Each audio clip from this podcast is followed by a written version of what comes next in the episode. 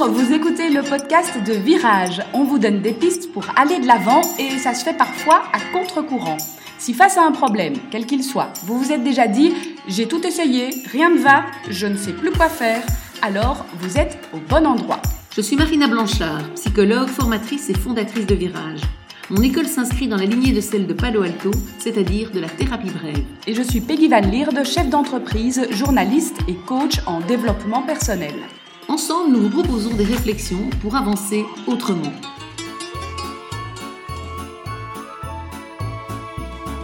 Alors Marina, aujourd'hui, comme on est à quelques jours de Noël, j'ai pensé que peut-être dans ton assiette tu aurais du homard. Mmh, peut-être. Alors l'idée c'est de parler de l'histoire du homard. Cette petite histoire, finalement, enfin c'est une histoire, mais c'est la vraie vie du homard. Hein. Mmh.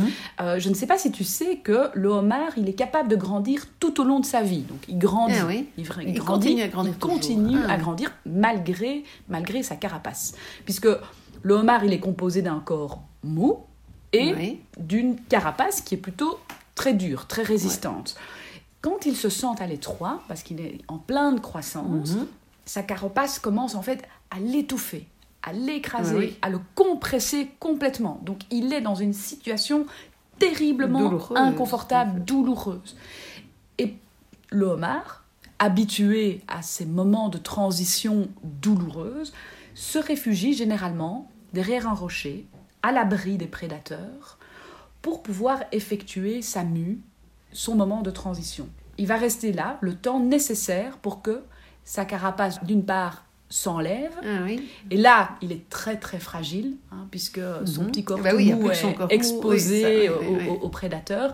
Et donc, il va rester caché aussi longtemps que le temps nécessaire pour sa carapace de redurcir. Et donc, cette carapace va naturellement Ah se reformer et il va ainsi retrouver le confort, Sa protection. sa protection et pouvoir gambader et euh, retourner vaquer à ses occupations. Loin de nous l'idée de parler vraiment de du homard dans vos assiettes, c'était juste une petite euh, une petite allusion au fait de fin d'année, mais l'idée était plutôt Marina de parler de ces moments de transition dans la vie, ces moments de changement Oui. qui sont pas forcément confortables. Bah oui, clairement, euh, les moments de changement sont des moments de crise souvent. Et enfin, moi, j'aime bien utiliser ce mot crise parce que j'avais appris que euh, le mot crise, en fait, est- en, chinois, et, et comporte deux idéogrammes. Il y a celui du danger, mais celui aussi de l'opportunité.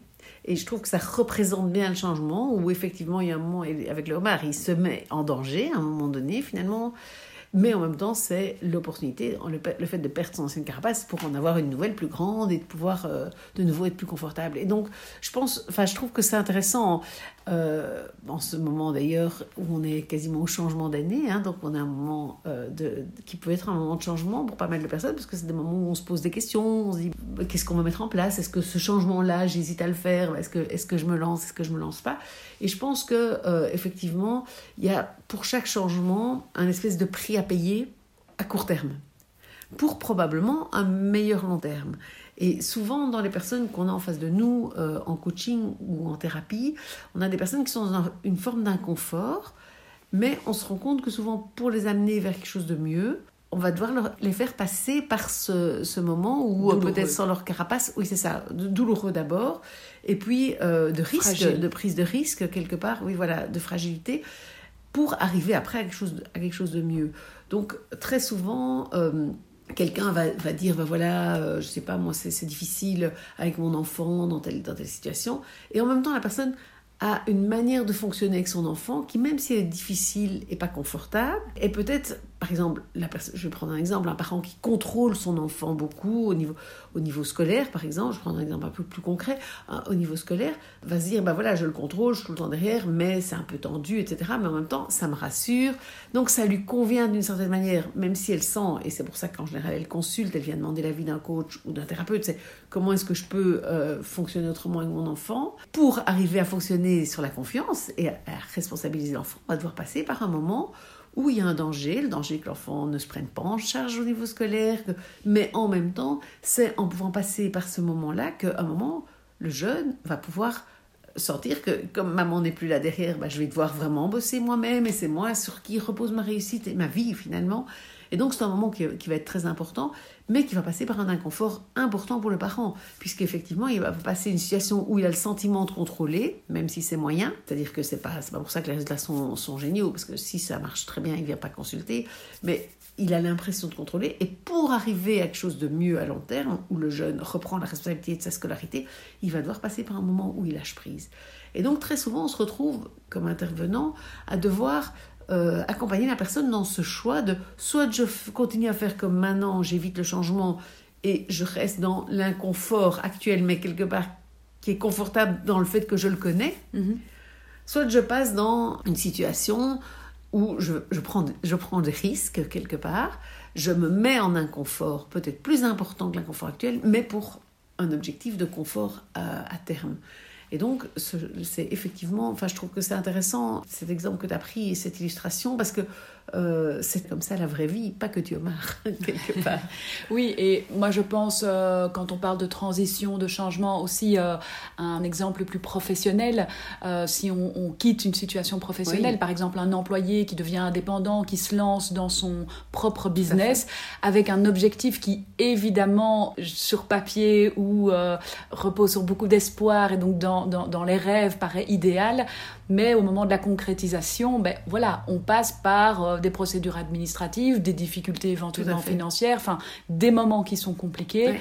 Et, c'est peut-être aussi alors à ce moment-là tenir à l'esprit que on, fait ça, on vit ce moment difficile ou ce moment où on est plus fragile parce qu'on tend vers quelque chose, vers ce changement qui, voilà, qui, qui, nourrit nos espoirs. Ce prix à payer est un peu inéluctable. En fait, soit la personne reste salariée là où elle est et finalement, si elle veut changer, c'est qu'il y a un inconfort, donc il y a un prix à payer aussi. Mhm. Donc il y a un prix à payer, et ça je pense parfois on l'oublie, il y a un prix à payer dans le changement, mais aussi un prix à payer dans rester. Mhm. Le, le homard, s'il reste dans sa carapace et qu'il ne la change pas du tout, euh, il, est, il est dans l'inconfort en fait. Et c'est pour ça qu'à un moment donné, le changement survient dans notre vie. C'est parce que l'inconfort à un moment devient tellement grand que le prix à payer par le changement peut paraître finalement lourd, mais moins lourd que celui de rester dans la même chose. Et donc effectivement, dans la vie, je pense qu'il y a peu de choses qui se font sans euh, le, prix à payer du changement ou de rester dans, voilà, je, garde ma routine de salarié, mais euh, voilà, enfin, j'accepte le fait que voilà, je suis pas mon propre chef, j'ai pas des des vacances comme je veux, alors que si j'étais indépendant, je les aurais, mais en même temps, comme indépendant, je pourrais peut-être aussi travailler des soirs et des week-ends, quoi. Donc euh, voilà, il y a, y, a, y a un prix à payer des deux côtés. Notre position à nous, c'est vraiment de se dire, on pousse pas la personne à aller dans un sens ou dans l'autre, mais on essaye de d'éclairer avec un spot les deux côtés pour qu'elle puisse se dire bah, qu'est-ce qui finalement me paraît le moins pénible? Est-ce que c'est moins pénible pour moi de, de, rester dans mon boulot de salarié, si je reprends ton exemple, et d'avoir ces, ces, contraintes horaires ou ces contraintes de chef, etc.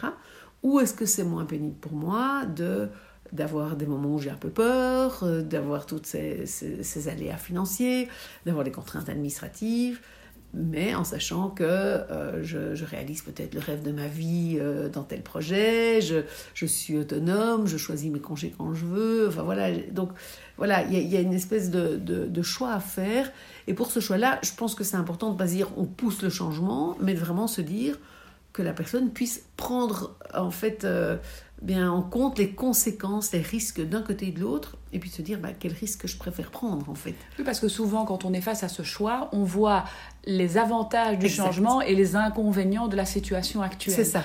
Or, ce qu'il faudrait analyser et mettre en comparaison, c'est les avantages, les inconvénients de la situation actuelle et les avantages, les inconvénients du changement. Parce qu'il y en a des deux il y a les deux des deux côtés finalement. Oui, surtout des inconvénients, je dirais, parce qu'en fait les avantages, on les voit et ça fait toujours de... c'est vraiment les inconvénients, quel est le prix que je suis prêt à payer, mhm. lequel des deux me semble le moins cher pour moi? Effectivement, ça va pas être le moins cher pour euh, mon voisin qui, lui, préférera euh, partir comme indépendant. Moi, je préférerais rester salarié ou inversement. Quoi. Donc, c'est important de se dire, voilà, c'est vraiment pour moi, quel est le prix à payer qui me semble coûter plus cher. Parce que pour certains, aussi je reprends l'exemple d'indépendant, l'idée de financièrement pas avoir de garantie pour la pension, etc., va être tellement, cher payé que c'est juste impensable. Et c'est important de rester alors salarié.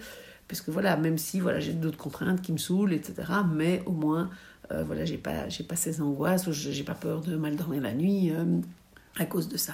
Ou c'est pas le moment et la question peut revenir plus Oui, tard. exactement, ça aussi, ça aussi. Il y a des prix qu'on est prêt à payer à un certain âge et pas à un autre. Quand j'ai tous mes enfants à charge en plein, voilà, c'est plus difficile. Ou, quand- ou si je suis très jeune et que je me dis j'ai rien à perdre, j'ai pas d'emprunt, voilà, je peux prendre des risques que je peux pas prendre, c'est vrai, si j'ai euh, 45 ans et, euh, et trois enfants, euh, voilà, à l'école où on passe de- de- d'études supérieures, des choses comme ça, quoi. Alors aussi, une, des, choses à, prendre en compte, c'est que le prêt à payer, en plus, euh, Peggy, je ne sais pas d'ailleurs si le homard anticipe, mais parfois, on ne peut même pas l'anticiper. Donc, on ne, sait, on ne peut pas à l'avance savoir ce qui va être difficile pour nous.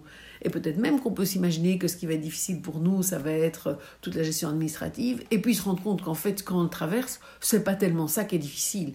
Et donc, il y a aussi dans cette question de choix, il y a le fait que, évidemment, d'un côté, on connaît le prix à payer, puisqu'on le vit au quotidien, et ça, on, est, on est dedans. Et puis, si on change, l'autre prix à payer, ben, on va pouvoir l'imaginer, on va pouvoir essayer de l'anticiper, on peut discuter avec des gens qui, sont, qui, ont fait, qui ont fait le même passage, mais il reste Une toujours part d'inconnu. une part d'inconnu.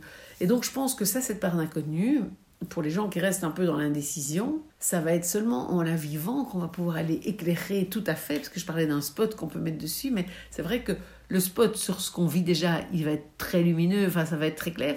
De l'autre côté, il y aura une part d'ombre en fait. Et cette part d'ombre, ben, c'est seulement en la vivant, évidemment, qu'on pourra aller la découvrir.